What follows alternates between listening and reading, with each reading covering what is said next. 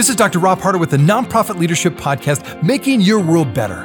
What does it take to be an effective nonprofit leader today?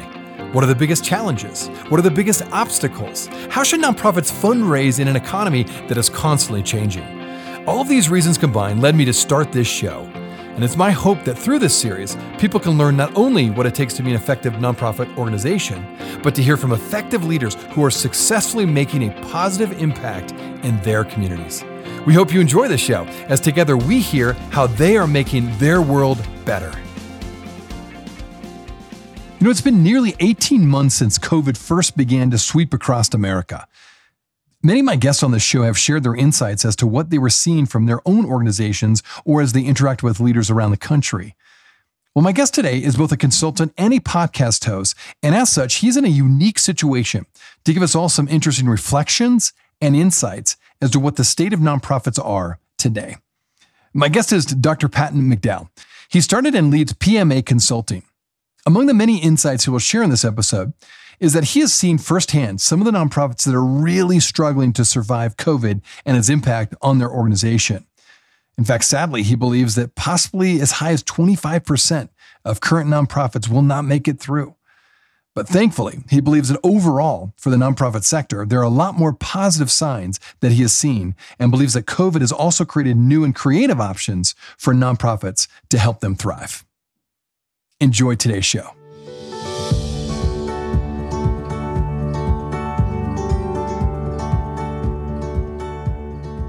Patton, so glad to have you on the show today. You know, I wanted to focus my initial questions on your take as to where we are now, a year and a half out from COVID. Like, what are you seeing and what are you hearing from your role as both a consultant and a podcast host? And so, first, what's the general state of nonprofits from your perspective 18 months now from the beginning of the pandemic? Rob, appreciate the question. Of course, the opportunity to be with you. Delighted to do that. More good news than bad. Lots of conversations like you with nonprofit leaders all over the country. The sector has proven to be very resilient. So I think there's a positive energy around that. You know, we've had to adapt our program delivery. We've had to utilize technology we didn't know how to use two years ago. Of course, the, the donor generosity has been remarkable. Um, evidence of philanthropy is just so impressive, and it's nice to see people step up. The the one issue that concerns me, we'll probably talk about it more than one way. I think there's still a residual stress on nonprofit leaders. You know, the adrenaline of having to adapt to a pandemic carried us. But as I talk to a lot of these leaders, I, I think they're they're they're running out of gas in some cases. And so I am concerned if we don't continue to focus on the mental health and the generosity that they require, we're going to be dealing with turnover issues. And I'm already starting to see, Rob, and maybe one of the trends we'll talk about is the potential for for turnover in our sector. I could agree with you more on that one. It's interesting you mentioned that. I do want to dig into that a bit. Uh, a side note, you and I t- have talked about this before, and I've told my uh, listeners before. One of the things we have on my nonprofit that I lead, my day job, so to speak, uh, is a mental health counseling center. And we have 17 staff dedicated to that, and we still can't keep up with the need. And we talk a lot about the community need for mental health and across our country, but what about nonprofit leaders specifically? You're absolutely right. I've seen the same thing, Patton. I think because so many of us were carrying a lot of the weight of making sure we deliver these services to people in need, particularly during the crisis. And that does take an emotional toll in normal times. And then you add a pandemic onto it. I think you're really absolutely on to something. Okay, well, then let's kind of go into some of the more difficult topics because I, I think this is on people's minds. What is your sense of how many nonprofits are still really struggling and maybe won't even make it out of this year? What's your sense of that? Yeah, I don't mean to be alarmist, but I think as many as 25% of the sector is in, in some degree of risk. Relief funding is starting to run out. Many organizations may not pass the stress test, frankly, uh, if they didn't have the reserves or other financial capital to help keep them afloat. I'm concerned about organizations, particularly in the arts and culture sector, that were based on performance and other kind of event based revenue. So, those are issues that still concern me. And if there's a silver lining, perhaps it's maybe some of this stress on these organizations may force more collaboration and more partnerships and maybe even mergers that simply become a reality if these organizations cannot survive otherwise. Boy, that's 25%. Okay. Uh, that I hope that's not the case, but I, I, think that is my sense from the guests I've had on my show. And you're right; it's art organizations, it's it's I would say non-humanitarian organizations that didn't have a direct and still don't maybe have a direct impact in terms of serving with food or clothes or uh, medical help or mental health help. So I, I would uh, resonate with you that sadly I think that may be right on target. Okay, let's switch to boards a little bit you know, there's always an interesting relationship, right, between boards and the executive director, as well as just the staff and the organization itself. From your consulting work again and, and being a podcast host, tell me about the board relationship. You know, during this difficult time, have you generally seen a positive and supportive response by boards to their EDs and organizations, or more of a competitive or even critical interaction with their EDs? What what are you seeing with board relationships and executive directors and their organizations? happy to report more positive, far more positive than negative. In fact, pre pandemic, I would have answered the question differently because, like you know well, uh, often executive directors have that challenge. Either their board is micromanaging them or they're disengaged. In either case, it's not good. What I found, though, there was a unifying purpose of getting through the pandemic. How do we deliver our mission? And so I found a lot more positive dynamic between the executive director, board chair, board leaders. They were literally on the phone, as I know you remember, almost daily, weekly, when when it was early on in the pandemic. You're just like, how are we going to deliver our mission? And so that seemed to rally and unify a lot of board leaders. So in answer to your question, very much a positive dynamic. You know, the other thing too, Rob, I saw was a re-engagement of board members a lot of disengaged board members took advantage of the technology. You know, there's an access through Zoom that perhaps that out of town board member who was never showing up all of a sudden was re-engaged because of that access. And frankly, it was a compelling topic. They wanted to check in with their nonprofit. So again, I hope this is a silver lining and a residual positive impact of the pandemic. You know, it's so fascinating you brought that up in terms of engagement. I personally experienced that. And I know, I think I've told you before, I'm in the Utah Nonprofits Association. That's an um, organization that supports all nonprofits throughout the state. And I'm on the board for them. And ironically, that's very true. Uh, we have, you know, we're trying to reach in Utah, we're trying to reach the whole sector across the state. And it was difficult to get people that were, you know, four hours away to come to a meeting in Salt Lake, for example, or let alone Park City. So you're right. I've noticed that, that people that have maybe a second home or they just were traveling a lot, it was too hard to get to board meetings.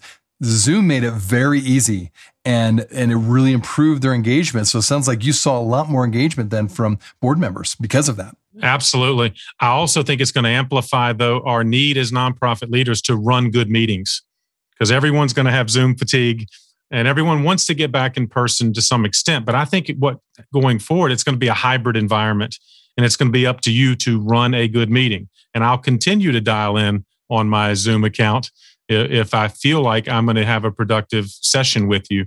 I think nonprofit, we can't just kind of roll out the same agenda every time if we're going to expect continued engagement like this. That's a great point. It's a good challenge to all my listeners. That I think you're right. For those of us who are leading meetings, the bar has been raised a bit. We can't just rely on, oh, you know, I just am learning Zoom and I'm, you know, no, like we all know Zoom now. and we have to have effective meetings now. We can't just, yeah, lean back and, and complain perhaps about the technology or lack of participation. So I like that. That's a great point. Well, and that may be one of them, a good segue into trends uh, what are the trends you're seeing right now uh, when it comes to this pandemic and how nonprofits were impacted by it? In fact, one of the questions I want to lean into is how has COVID permanently impacted nonprofits, either for good or for bad?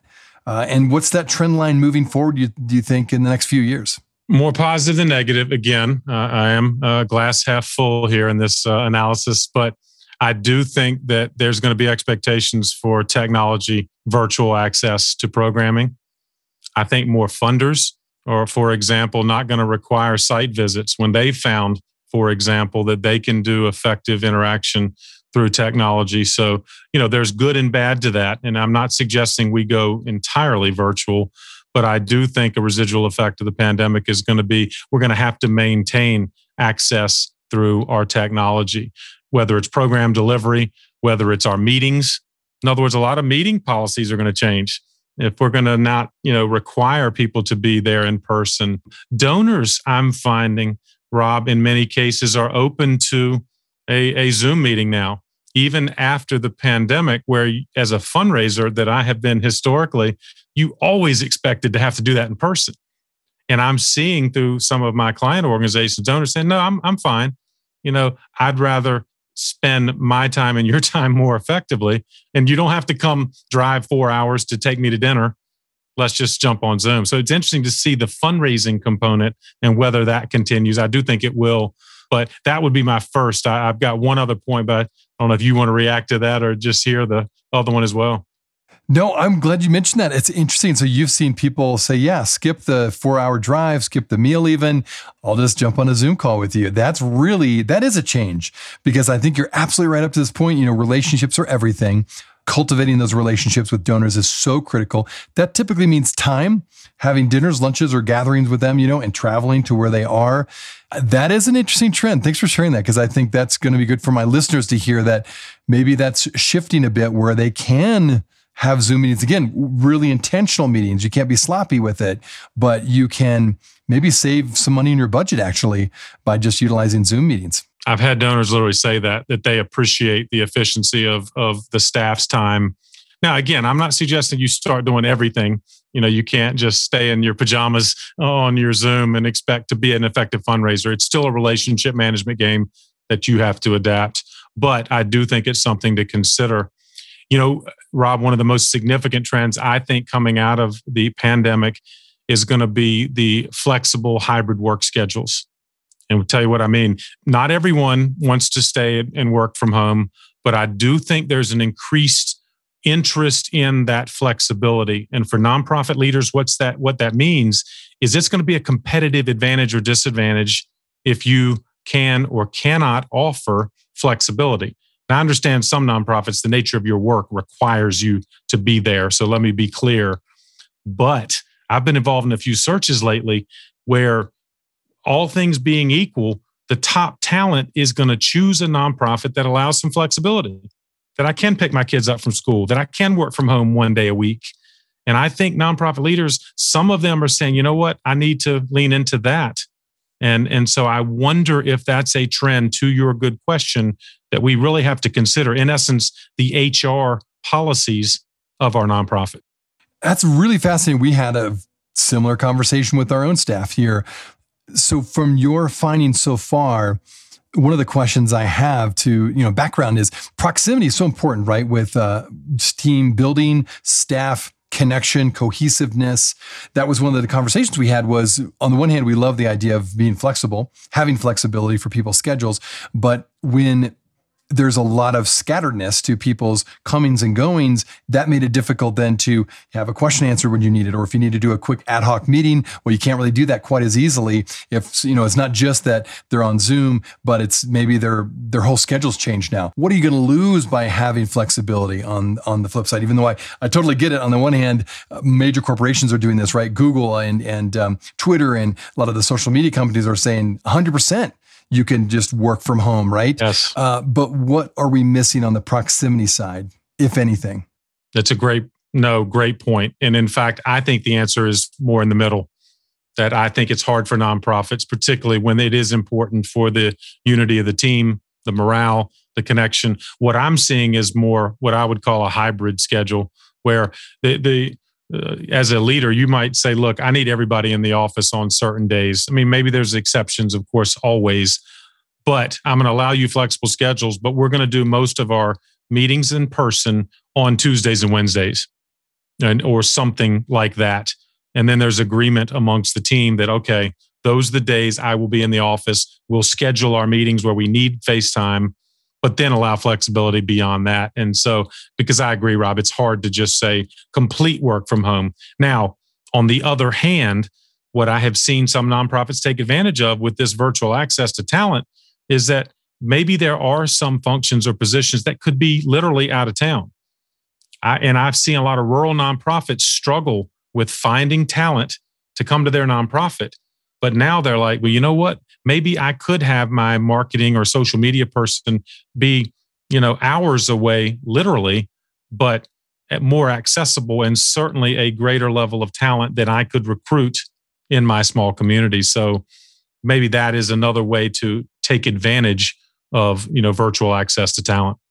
I like that, and uh, you know it's a, a good issue to wrestle with. Like you were saying earlier, the top talent every nonprofit, I think it's gotten really competitive now. People are choosing where they really want to work. And I've had people on the show talk about the culture of an organization is often the thing they're looking at as much, maybe more than just your salary and even the mission. It's the culture that they're joining. And I think that's been fascinating. And I don't know if that's kind of a trend because of our culture, if it's this next generation coming in, uh, maybe it's a combination of all those things that people are just more picky, if you will. They want a good culture. If they're going to invest their time and their money and their talent, they want a good culture. And so flexibility as part of your culture, that's a key thing you're finding. That's really interesting. Absolutely. Well, good. All right, let's keep going. Um, now let's shift a little bit to leadership issues in general. As a consultant, and again, you are a podcast host as well, what are some of the biggest challenges nonprofit leaders are facing right now? And how are successful leaders navigating through those effectively? Obviously, race and issues of uh, diversity and equity inclusion have been on the forefront of everybody, literally worldwide. The challenge for nonprofit leaders is to how to turn what is just a token statement of affirmation of these issues to actual strategic inclusion. And so the best nonprofit leaders, one, are allowing space for these conversations, both on a staff and a board side. I would suggest bonus points for those organizations that have brought it into their strategic planning discussions, and even more bonus points for those organizations that are putting tangible goals around these issues. In other words, I had a, a university board that said, not only are we going to talk about diversity as a board, frankly, all boards talk about it, but they said we are going to set a three year goal of having our board composition match the basic composition of our student body. And that's a pretty dramatic, you know, change for that board who demographically were, uh, you know, of uh, all white male board, which many of our nonprofit boards are. Uh, and they said we need to make sure we better represent the you know the constituency we serve. So that would be one, Rob, that I see nonprofit leaders having to take on a difficult issue and do something with it. Let me chime in there real quick because I 100% agree with you. What have you seen that's really been effective when it comes to, like you said before, having a great written statement about you know, equity, diversity, and inclusion versus actually putting things into practice, changing policies? What have you seen that really has made the difference for those organizations that have moved beyond just, I hate to use this term, but kind of like the tokenism saying, oh, yeah, we're into this. This is a big deal. Let's change our mission statement or let's make something on our website that says we're all about diversity and inclusion. But nothing really changes on the inside. Who are you seeing doing that well, and what are they doing to really make a true difference? um, literally inviting the voices of the underrepresented into staff meetings, board meetings. It's one thing to talk about the communities we want to serve. And, and don't get me wrong, I think these organizations, these boards are very well intentioned. They wouldn't be involved and volunteer if they didn't want to help these communities. But it's one thing to talk about these communities, it's another to say, we're going to bring in a resident of that neighborhood we're serving.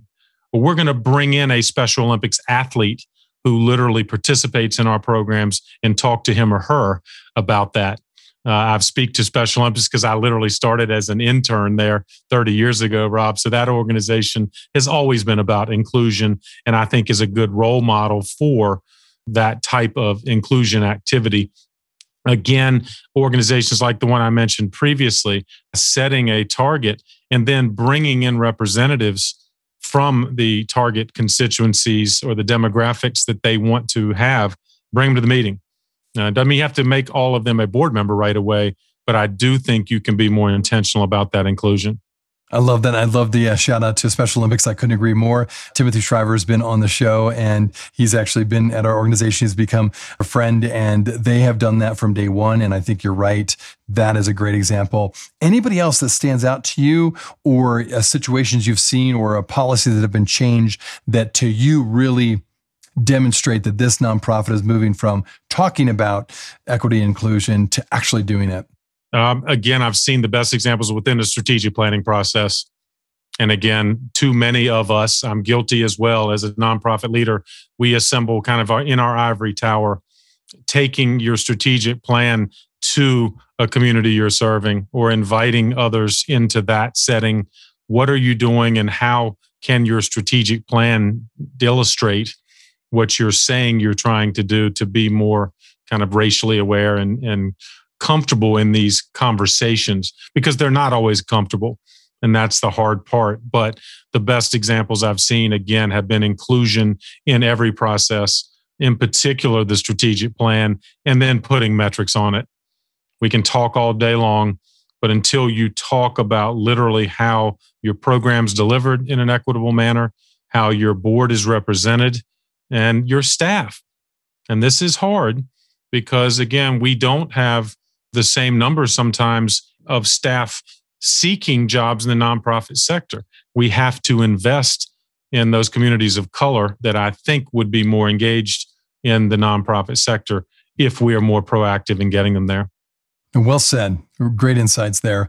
Well, we talked about culture a bit. So, so many people are talking about the culture of an organization more closely than ever, as we mentioned before. So, how do executive directors or CEOs create the right kind of culture for their organization?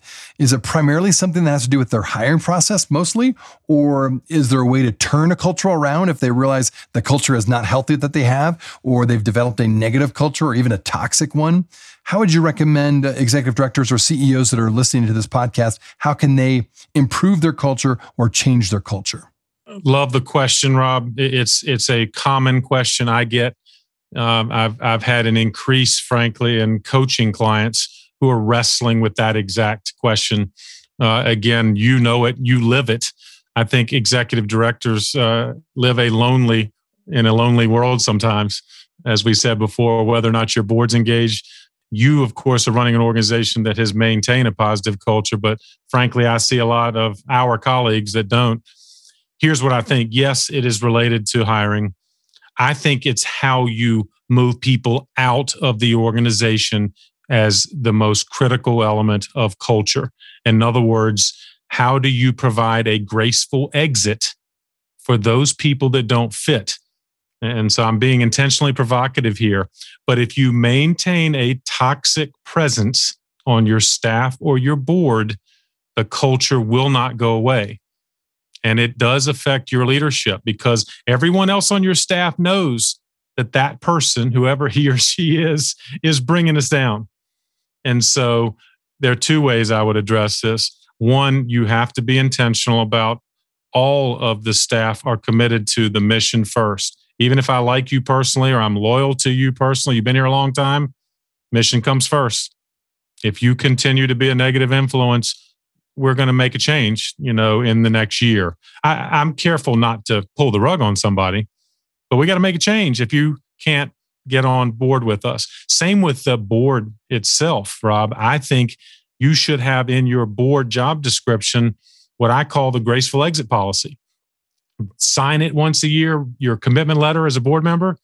And it basically says if I cannot serve faithfully as expected by my fellow board members and by this organization, I will resign. And so, again, long answer to your good question. I think it's as much about hiring and recruitment, but maybe even more so about how you move people out as it is how you move them in. That's fascinating. I like the idea of the graceful exit and having people sign that every year. That's a great idea. Love that. I think they self select, you know, and, and that would be my other point, Rob, in terms of a clarity around your vision, where we're going as an organization, has to be crystal clear because then it allows you as a manager to say, all right, folks, we are all going to this next proverbial next level. And if you're not with me, that's okay. But I think, frankly, people then self select out because they don't necessarily feel like they want to go exactly where you want to go, both board and staff. And that's how you maintain the positive culture you deserve. Well, let's go a little personal. This next question. Uh, give us an example of two leaders who have shaped you personally the most. What about their leadership impacted you, and how did they shape your own leadership today? It is appropriate you bring up Tim Shriver because on my list is his mother, Eunice Kennedy Shriver, who was a fantastic role model. Literally, uh, the reason I got into nonprofit leadership. I was an intern in college I worked at Special Olympics International in DC. And what I thought might be a fun summer, and really that was going to be it, turned out to be a career defining opportunity. And it was Mrs. Shriver who established some of the principles that I still use when I work with nonprofit leaders to this day. You know, she was adamant about we all had to be able to articulate with clarity the mission and the vision of Special Olympics. You know, Rob, we were terrified that she might stop us in the hall and make us recite the mission or something, you know, and I think she might have even cultivated that myth. I don't know that she ever really stopped somebody and made them recite, but if she did create that expectation, maybe that's a good thing because I was darn sure I was going to have the mission ready if she stopped me. And I've thought about that ever since. Could everyone in your organization recite the mission and or the vision? You know, and I think for all of your listeners, I don't mean for them necessarily know it word for word, but I, I don't think there's consistency in many cases. So Mrs. Shriver instilled that in me to this day. I had another leader that her name was Pamela Davies, fantastic president of Queen's University in Charlotte, just retired. She was the one who planted the seed about, you know, Patton, you can't just plan to plan. And a lot of nonprofits, I think, Rob, just plan to plan. In other words, a lot of talk. And, and so she was good about what are we going to do? And I've looked at every nonprofit strategic plan since with a critical eye. Is this just talk about, yeah, we want to improve alumni relations or we want to do this in a general way? And she would always say, Tell me what you're going to do, how you're going to measure it. And that to me was a powerful kind of leadership lesson. I love both of those examples. No, thanks for sharing that. And it's obvious just a little bit I've known of you that you are putting those into practice and you've had some great mentors along the way. Okay, so challenges as we look at the rest of this year. What are the biggest leadership challenges facing you and your organization? I'm fortunate to work with some great nonprofits. Uh, interesting challenge, I, and I think this might apply to, to communities all over the country, if not the world. I think there is a pent up demand to raise a lot of money. So we're coming out of the pandemic. We've held back. We've kind of broken even, perhaps. The economy's still pretty strong there's a ton of capital campaigns coming, Rob, I think. And I don't know if it's true in your community, but here in the Southeast and Charlotte in particular, lots of organizations are saying we got to go do a campaign. That'll be good for some, it won't be good for all. And so as a business, I'm contemplating how much I want to get into the kind of campaign space. But quite honestly, I'm more interested in the leadership space. And it's why it's great to talk to you about it because I've got an increasing demand for coaching. And in fact, am doing some virtual coaching in small groups. We call it the mastermind program. And to your question, that's the biggest, to me, it's a positive challenge. Uh, um, how do you deal with the demand and what you and I started with, Rob? Because I think coming out of the pandemic, there is that residual kind of fatigue and mental strain that a lot of nonprofit leaders are feeling. And I'd love to help as many as I can. That's interesting. So, why do you think it is that? Is it just because people kind of put on hold their capital campaign needs and or projects or expanding their programs, or is it just the sense of, hey, we are kind of down as organization just across the board. That's a great way to kind of generate some more excitement is to really have a campaign and we get donors excited about that. Is it one or the other, maybe a mixture of both? I think it is a mixture of both. You're exactly right. I think they feel like they're behind. And quite honestly, it's a kind of self perpetuating now message. Everybody's here, and wow, everybody else is going to go into a campaign. So am I going to fall behind? And so that's not necessarily the reason to do a campaign, which I would counsel people. But I understand it's hard not to feel pressure when everybody around you is starting to raise more money. You're worried, well, they're going to go after my donors too. And so you have to at least consider it. But I just hope organizations and nonprofit leaders will be thoughtful because funders are not going to fund all these campaigns just because every nonprofit in town decides they want to do one good luck with you as you decide to navigate through all of those opportunities that come your way. Um, as I've mentioned a couple of times, you've got your own podcast and your company. So, first of all, talk a little bit about the podcast. Tell us about what you do with it, the guests you've had, and then certainly talk about your organization because some of my listeners may want to check out your organization, your consulting work, as well as your podcast. Well, I'm grateful, Robin, because your podcast was one of those I literally studied when we started one here. It's great And like you, I like to lift up outstanding nonprofit leaders. My target audience is existing or individuals who want to be a nonprofit leader. So I feel like I've got kind of a combination of listeners, those already in the space, those want to be. And so I try to bring on experts that have lived it, as well as could speak to some of the trends like you and I are talking about. So some of the technical aspects, because it's a complex job and you know it better than anybody. The mission carries you, but at some point you're managing a complex business. You know, just happens to have a noble mission, but I, I try to to attract speakers to the podcast who can speak to those different elements like strategic planning and finance and fundraising and everything in between. And quite honestly, lately, some of this mental health things because not only are nonprofits dealing with or leaders dealing with their own challenges, they're also managing a team who are feeling the stress as well. Well said. And so glad you're providing resources out there for people across the country to learn from. So thanks for all you do to really build up the sector, build into leaders. And one more time, uh, the name of your podcast and where they could find it online. Thank you. Well, my website is my name, pattonmcdowell.com.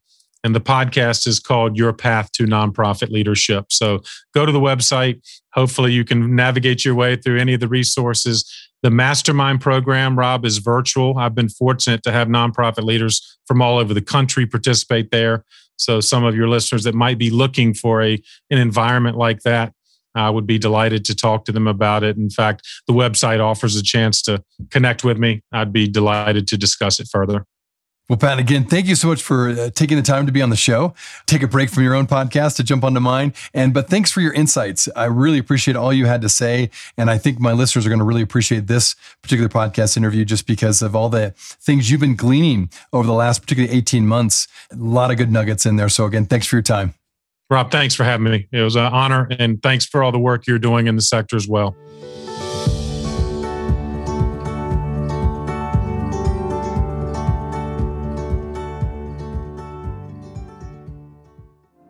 Hey, friends, I wanted you to know that this podcast can be found on both iTunes and Spotify. If you're wondering how to find it, just type in the words Nonprofit Leadership Podcast, and this podcast should show up. We also encourage you, when you go on iTunes, let us know what you think. Give us a review, give us a rating. We would love to hear what you think of this podcast, and your feedback will help expand this podcast to get it out to as many people as possible. You can also find other resources and interviews of past guests on my website, nonprofitleadershippodcast.org. Again, that website is non nonprofitleadershippodcast.org. Thanks again for listening, and until next time, keep making your world better.